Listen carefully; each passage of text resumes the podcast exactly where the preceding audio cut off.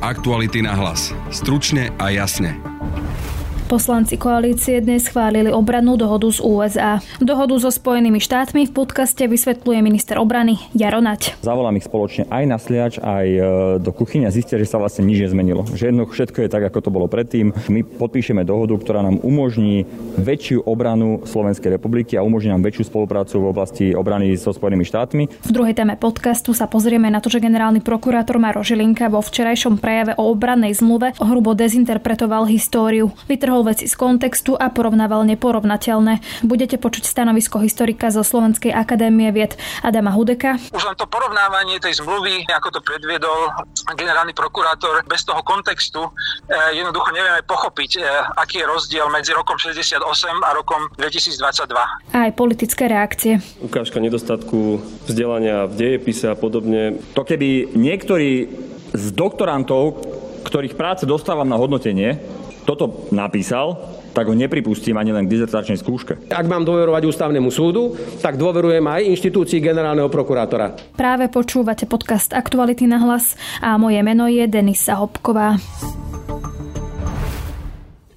Prítomný 140 za 79 proti 60 zdržal sa jeden konštatujem, že Národná rada vyslovila súhlas s uvedenou zmluvou.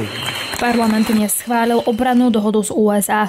Za zmluvu hlasovalo 79 poslancov. Proti bolo 60 a zdržal sa jeden, a to šéf sme rodina Boris Kolár. Až na jednotné hlasovanie koaličnej SAS dohoda nedostala úplnú podporu ani zo samotnej koalície. V najväčšom klube Oľano proti zahlasovali dvaja poslanci, a to Milan Kuriak či Romana Tabák.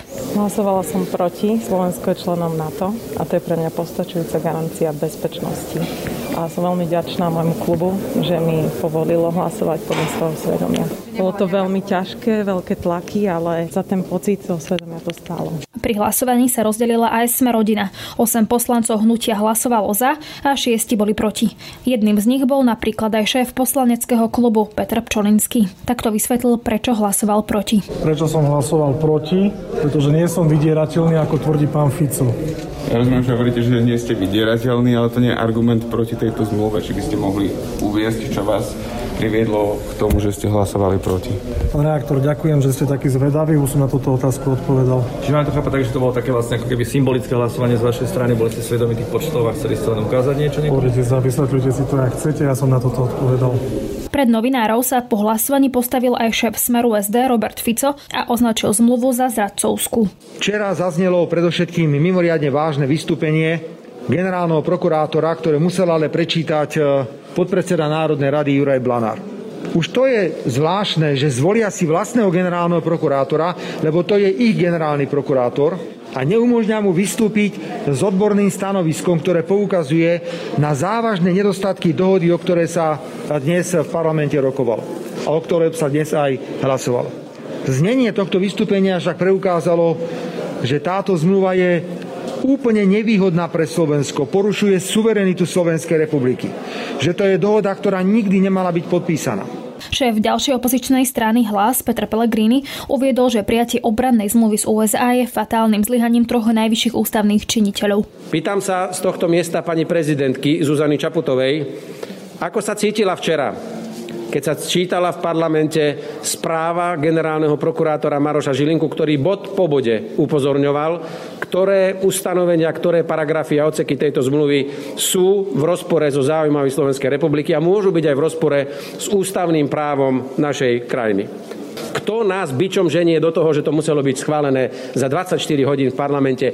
Prečo takýto dôležitý dokument, a keď aj vláda tvrdí, že to je niečo zásadné pre bezpečnosť Slovenska, nemohol byť prerokovaný v štandardnom režime? Oľano na čele s premiérom Eduardom Hegerom a ministrom obrany Jarom Naďom po hlasovaní popreli, že by obranná dohoda predstavovala koniec slovenskej suverenity. A chcem ubezpečiť všetkých ľudí, že dohoda nepredstavuje koniec slovenskej suverenity. Práve naopak. Nikto nám tu nejde navoziť jadrové zbranie, ani sem neprídu tisíce vojakov za účelom napadnutia Ruska. Dobrý deň, Linhard televízie Teatry. Pán minister, ja by som mal na vás dve otázky. Ste viackrát dnes povedali teraz, že to bola pre vás e, dôležitá téma. E, mali ste pripravenú aj napísanú nejakú demisiu šuflíku, keby to náhodou nevyšlo? Áno, toto je hodnotová otázka. Chceme patriť kam? Tam, kde v roku 1989 naši rodičia prosili, aby sme sa dostali? Mier, demokracia, ochrana ľudských práv, sloboda. Alebo chceme ísť tam, kde nás tlačí smer, hlas a fašisti. Niekde do tyranie, niekde, kde neexistuje sloboda prejavu, kde sú vládcami oligarchovia. Áno, bola to pre mňa hodnotová a zásadná otázka. Ja sa nebudem tu skrývať.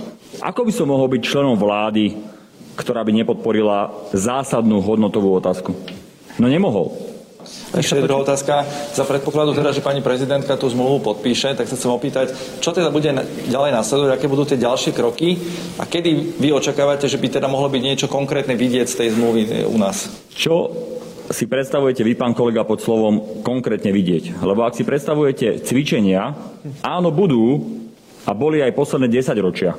Robert Fico schválil toľko cvičení s Američanmi ako nikto pred ním. Ak sa ma pýtate na jadrové zbranie, odpovedám vám, nebudú. Ak sa ma pýtate na americké základe na Slovensku, odpovedám vám, nebudú. Ak sa ma pýtate na možnosť, že zo Slovenskej republiky budú realizované útoky na Ruskú federáciu, odpovedám, nebudú. Ak sa ma pýtate, či sem prídu americkí vojaci s nejakou technikou bez toho, aby to schválila buď vláda alebo Národná rada Slovenskej republiky, odpovedám, nebudú. Realita je taká, že Fico, Pellegrini, Kotleba, Mazurek klamali, ale tak neskutočne klamali ľudí, občanov Slovenskej republiky, že sa môžu hambiť. Najviac vojenskej techniky z USA sme kupovali za vlády Fica a Pellegriniho. Najviac vojenských cvičení z USA sme realizovali za vlády Fica a Pellegriniho. Najviac spoločných nasadení v operáciách z USA sme realizovali za vlády Fica a Pellegriniho. Pán minister, ja som skôr myslel teda nie, že čo nebude, ale čo bude. Uh, to znamená, že aké konkrétne kroky napríklad sa hovorí, že mal vystrať ten balík peňazí na rekonštrukciu letísk, čiže kedy by sa to za- mohlo začať naozaj v tomto smere niečo diať? Ak pani prezidentka ratifikuje túto zmluvu, čo verím, že ratifikuje, následne začneme rokovať o vykonávacích dohodách tejto rámcovej zmluve. V rámci toho môžem potvrdiť, že viac ako 100 miliónov amerických dolárov pôjde do našej slovenskej obrannej infraštruktúry ale to len v rámci tohto prvého balíka. Pretože americký kongres s vysokou pravdepodobnosťou, e, pravdepodobnosťou schváli ďalší balík na ďalšie obdobie, ktoré je v súlade so zmluvou, ktorú sme podpísali a budeme získavať ďalšie stovky miliónov amerických dolárov od Spojených štátov na našu infraštruktúru. My si budeme stávať to, čo my potrebujeme za americké peniaze. Ušetríme peniaze a tie peniaze potom, ktoré my ušetríme, môžu ísť do zdravotníctva, do školstva, na sociálne veci a tak ďalej. Tak pri mikrofóne vítam ministra obrany Jara Náďa. Dobrý deň. Dobrý deň, prajem. Pána, vy ste už teda aj na teraz tlačovej konferencii vysvetľovali trošku o tej obrannej dohode, len predsa možno sa ľudia stratili v tom, že čo je vlastne pointa. Keby ste mali ľuďom vysvetliť pointu tej zmluvy, čo by ste im povedali? Pointa je úplne jasná. Buď sa Slovenská republika vyberie cestou demokracie, ochrany ľudských práv, slobody, alebo sa vyberie cestou tyranie, cestou e, nedemokratických krokov a tak ďalej. Ja si myslím, že tu je jasná kryžovatka a Slovenská republika patrí do krajín, ktoré sú demokratickými a ktoré obhajú ľudské práva a ktoré sú za slobodu ako takú. A tým pádom sme sa vybrali cestou západnou a tak je to správne, ja som na to vďačný a som presvedčený o tom, že táto dohoda nám pomôže nie len z hľadiska naozaj e, získania nejakých vojenských spôsobilostí, spolupráce so Spojenými štátmi, e, z hľadiska modernizácie ozbrojených síl, ale pomôže nám aj z hľadiska jasného začlenenia tam, kde patríme, to znamená medzi krajiny, ktoré presadzujú slobodu a demokraciu.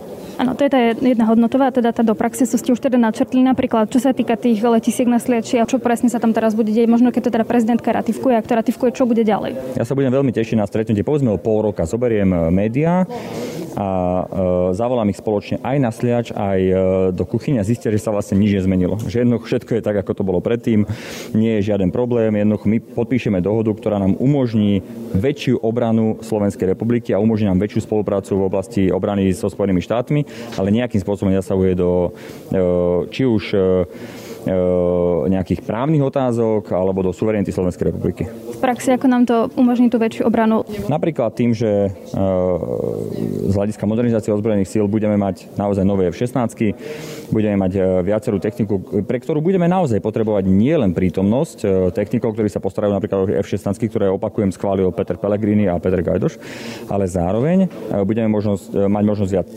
cestovať, pardon, trénovať, budeme mať možnosť viac spoločne realizovať výcvik výcvik alebo nasazovať vojakov do operácií, tak ako to prebieha dnes z hľadiska veľmi dobrého právneho zázemia. A toto je presne dôvod, prečo my tu podpisujeme tú zmluvu a ja verím tomu, že to pochopia časom aj predstaviteľia samozpráva nebudú zbytočne strašiť ľudí. Či jedna vec, čo sa týka tej jurisdikcie, lebo teda niektorí odporcovia tieto dohody hovoria, že americkí vojaci si na Slovensku budú môcť robiť, čo chcú. Od roku 2004, odkedy sme členom NATO, platí dohoda NATO-SOFA na Slovensku, ktorá hovorí, že každý vojak, ktorý je tu zo zahraničia, e, z ktorejkoľvek členskej krajiny NATO podlieha jurisdikcii tej krajiny, odkiaľ pochádza. To znamená Čech, Českej, Amerik, Američan, Americkej, Nemec, Nemeckej a tak ďalej. My dnes v tejto zmluve vlastne nič nemeníme, iba to, že zužujeme ten priestor a hovoríme, že ak by bol potenciálny trestný čin na 3 roky, automaticky to bude riešiť Slovenská republika a do troch rokov sa môžeme aj my rozhodnúť, či to budeme riešiť alebo nebudeme riešiť. To znamená, my vlastne posilňujeme jurisdikciu Slovenskej republiky nad zahraničnými vojakmi, ktorí tu pôsobia aj z krajín NATO. V tomto prípade Robert Fico opäť klame, alebo nevie, že jednoducho od roku 2004 tu už platí nejaká zmluva NATO, ktorá úplne e, vyberala spod jurisdikcie Slovenskej republiky všetky členský, všetkých vojakov členských krajín NATO. Aktuality na hlas. Stručne a jasne. Generálny prokurátor Maroš Žilinka včera do parlamentu priniesol a Juraja Blanára zo Smeru nechal za seba prečítať viac ako 20-stranové stanovisko k obrannej zmluve z USA. Minister obrany Jaroslav Nac Olano ho včera a opakovane aj dnes obvinil, že ide o jeho politickú kampaň smerujúcu k prezidentským voľbám. Na tlačovke Olano vystúpil aj Juraj Šeliga zo Za ľudí. Výpovedná hodnota toho prejavu Myslím, že hovorí sama za všetko. Právnici majú špecifický jazyk a keby chcel podať právnické pripomienky, tak ich podá právnicky. Rôzne vsúky, ukážka nedostatku vzdelania v dejepise a podobne hovoria o tom, že ten cieľ bol úplne iný, ako vstúpiť do diskusie právnickým spôsobom. To je úplne zrejme z toho prejavu. Dobrý deň, Peter Hanák, aktuality. Pán minister, vy ste včera kritizovali generálneho prokurátora, tak sa chcem opýtať, či viete povedať jednu, dve alebo tri konkrétne veci, ktoré v tom jeho prejave neboli pravda. Nie, že jednu, dve alebo tri, pán kolega. 25 strán bludov. Chápem, prečo išiel do tej Moskvy. On si išiel pre ten prejav. To, čo on tam dokázal napísať, to nie je, že to, sa, to nie je hodné generálneho prokurátora. To keby niektorí z doktorantov, ktorých práce dostávam na hodnotenie, toto napísal, tak ho nepripustím ani len k dizertačnej skúške. Ani z hľadiska práva, ani z hľadiska medzinárodných vzťahov, ani z hľadiska medzinárodného práva. Tento materiál, táto zmluva bola schválená okrem iného v legislatívnej rade vlády, kde sú profesori a docenti práva. Tí, keď videli pripomienky pána generálneho prokurátora, tak sa smiali. Predsa len skúste jednu konkrétnu vec, že v čom nemal pravdu. Porovnávať túto dohodu o obranej spolupráci, ktorú podpisuje Slovenská republika z USA, s vazálskou zmluvou, ktorú niekoľko mesiacov po okupácii Sovietským zväzom na našom území podpisovali nejakí predstavitelia len kvôli tomu, aby to bolo z hľadiska medzinárodného práva v poriadku, tak toto, ak môže jeden generálny prokurátor urobiť, na jeho mieste by som sa hambil ako pes. Opozícia naopak s Marošom Žilinkom súhlasí a bráni ho. Pýtal som sa Petra Pelegrínyho z hlasu. Pán generálny prokurátor prirovnal zmluvu, ktorú mala Československá republika socialistická podpísanú zo ZSSR o prítomnosti sovietských vojsk na našom území.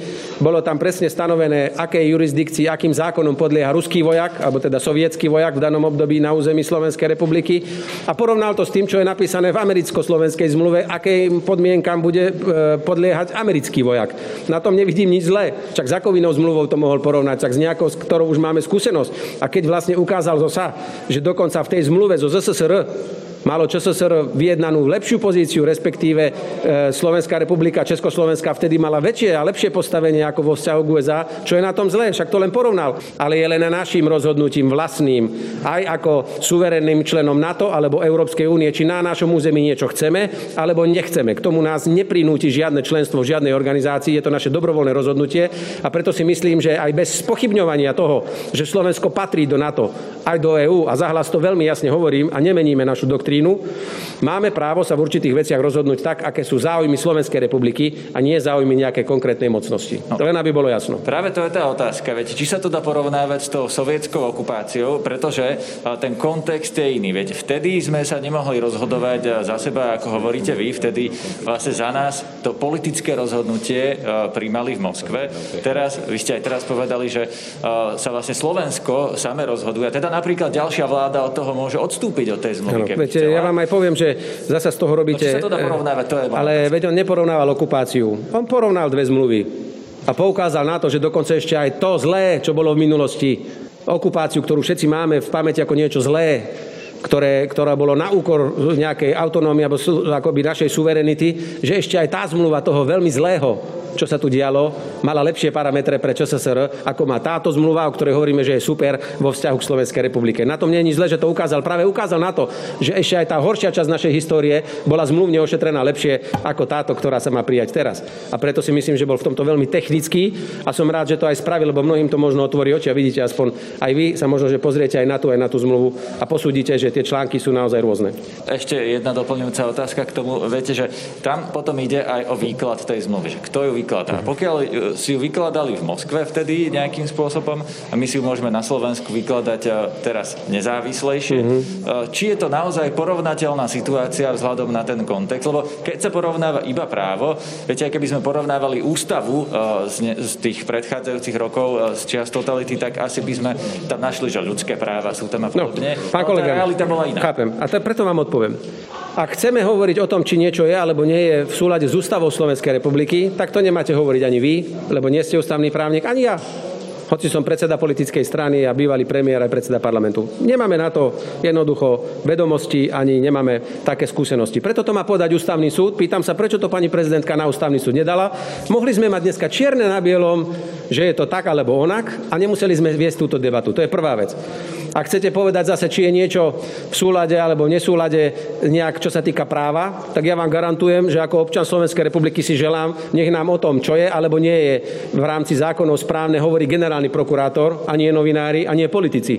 A v tomto prípade, ak mám dôverovať ústavnému súdu, tak dôverujem aj inštitúcii generálneho prokurátora. Na linke mám Adama Hudeka, historika z Historického ústavu Slovenskej akadémie vied. Dobrý deň. Dobrý deň. Pán Hudek, aký máte vy odborný názor na to, čo ste si prečítali v tom eh, prejave generálneho prokurátora? Špeciálne ma zaujíma to porovnanie, ktoré tam urobil s tou inváziou sovietských vojsk do Československa v 68. a tou dnešnou situáciou. No nechcem sa montovať do, do právnych vecí, ale mám pocit, že hlavne to porovnanie dvoch situácií bolo pomerne nenáležité a vlastne nič, e, nič to nedokazovalo ani nič to nevysvetlilo, pretože, pretože tie obidve zmluvy a hlavne to, akým spôsobom a prečo boli uzavreté, sa mi zdá veľmi neporovnateľné.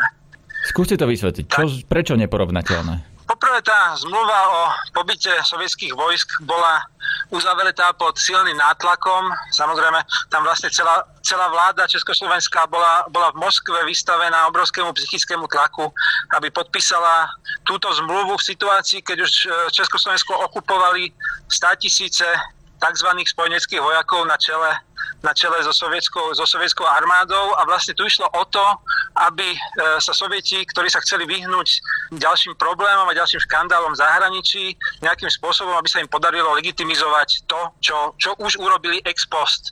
To znamená, že vytvorili zmluvu, ktorá, o ktorej sa nejakým spôsobom Československa, e, v Československu nemohlo diskutovať a predložili ju Československej vláde, ktorá bola internovaná v Moskve, v Moskve na podpis. S tým, že tam viac menej bolo jasné, že tie ustanovenia tej zmluvy e, sa buď uplniť, alebo sa budú plniť takým spôsobom, ak, e, akým, to vyhovovalo, akým to vyhovovalo Moskve. Počkajte, čiže znamená, vy hovoríte, že e, na tej zmluve vlastne nezáležalo vtedy? Že nezáležalo, čo je tam napísané? Sovieti si u nás robili vlastne čo chceli bez ohľadu na to, čo bolo na papieri? Samozrejme, no tam išlo o to, že, že Sovieti si robili e, na Slovensku, čo chceli už od 21. augusta sovietská armáda. A samozrejme tá armáda v tom menila pokračovať. Tá zmluva mala, mala úplne iné dôvody ako napríklad táto americká. Tam išlo o to, aby Sovieti jednoducho legalizovali pred zahraničím to, čo, čo, čo už urobili a e, hlavne e, legalizovali to, čo, čo mienili urobiť. To znamená, že nejakým spôsobom ospravedlnili okupáciu Československa, tzv. dočasný, dočasný pobyt vojsk, ktorý, ktorý už vtedy plánovali, že, že že, že bude. To znamená, že tam, že tam nechajú svoje jednotky a potrebovali, aby československá vláda nejakým spôsobom tento, tento akt ratifikovala a aby, aby to vyzeralo, že, že dobrovoľne e, súhlasí s tým, že tých 75 tisíc e, sovietských vojakov zostane v Československu takzvané na, e, na neurčito. Áno, a títo sovietskí vojaci, to asi treba povedať, e, že e, oni vlastne garantovali to, aká vláda v Československu bude, nie? Že e, vymenili toho Dubčeka a vlastne dosadili si tam z Moskvy svojho husáka. Toto, aspoň teda z môjho pohľadu, na Slovensku teda rozhodne nehrozí tým, že uzatvoríme túto zmluvu s Američanmi. Preto sa vás na to pýtam ako historika, že či viete potvrdiť, že jednoducho tá situácia v tom 68. to je úplne iný historik historický kontext, ako máme dnes a povedať, prečo je iný? Z môjho pohľadu áno. No, e, samozrejme, treba, tu treba zdôrazniť, že, že v komunistickom Československu e, viac menej to, čo povedala Moskva, sa dialo aj predtým, ako aj predtým, ako sem v 68. poslali, poslali svoje vojska, to e, Československo bolo vazalským štátom už od roku, od, od roku 48 a, a hlas Moskvy tu bol vlastne svetý a požiadavky Moskvy boli príkazom. Tu išlo o to, e, že v tom 68. jednoducho práve sa stalo niečo, čo sa Moskve nepáčilo a Československo e, a hlavne Československá vláda vedená, alebo aj stranické vedenie vedené, vedené Aleksandrom Dubčekom Dubčekom robilo niečo, čo sa Moskve nepáčilo a odmietalo odmietalo pres, presne plniť príkazy Moskvy. To bol dôvod e, tej, tej invázie, ktorá jednoducho e, splnila, splnila to, alebo bola dôkazom toho, čo v tom čase Brežnev nazýval teória obmedzenej suverenity. To znamená, že, že tie socialistické krajiny jednoducho majú obmedzenú suverenitu a keď sa Sovietskému zväzu nepáči, čo sa v nich deje, tak má právo, právo na intervenciu, aby zachoval komunistický režim. A vlastne tá, tá zmluva, e, najprv Moskovský protokol, ktorý legitimizoval pobyt sovietských vojsk v Československu a následná zmluva, ktorá toto vlastne celé potvrdila, bola uzavretá za týmto účelom. Tam samozrejme Československá vláda ani nikto z, Československ- z československých predstaviteľov e, reálne nemohol do toho hovoriť. Tam nebola ani žiadna nejaká doložka, ktorá by obmedzovala aký typ zbraní v Československu môže existovať. To, to tiež treba povedať, že e, Sovieti si sem v 80. E, rokoch doviezli rakety, ktoré mohli niesť aj, aj jadrové nálože. To je, to je podľa môjho názoru historika diametrálne odlišná situácia, ako keď uzavrú zmluvu dva suverénne národy s tým, že, že americké vojska e, na Slovensku ešte nie sú a jednoducho Amerika by nám nedokázala diktovať takéto podmienky, aké v tom čase mohli diktovať Sovieti, ktoré Československo už, už obsadili. Práve tento koncept a táto vec, to je, to je zásadný rozdiel, lebo tuto jednoducho Slovensko má právo túto zmluvu odmietnúť a predpokladám, že má právo ju aj revidovať, keby nám nevyhovovala.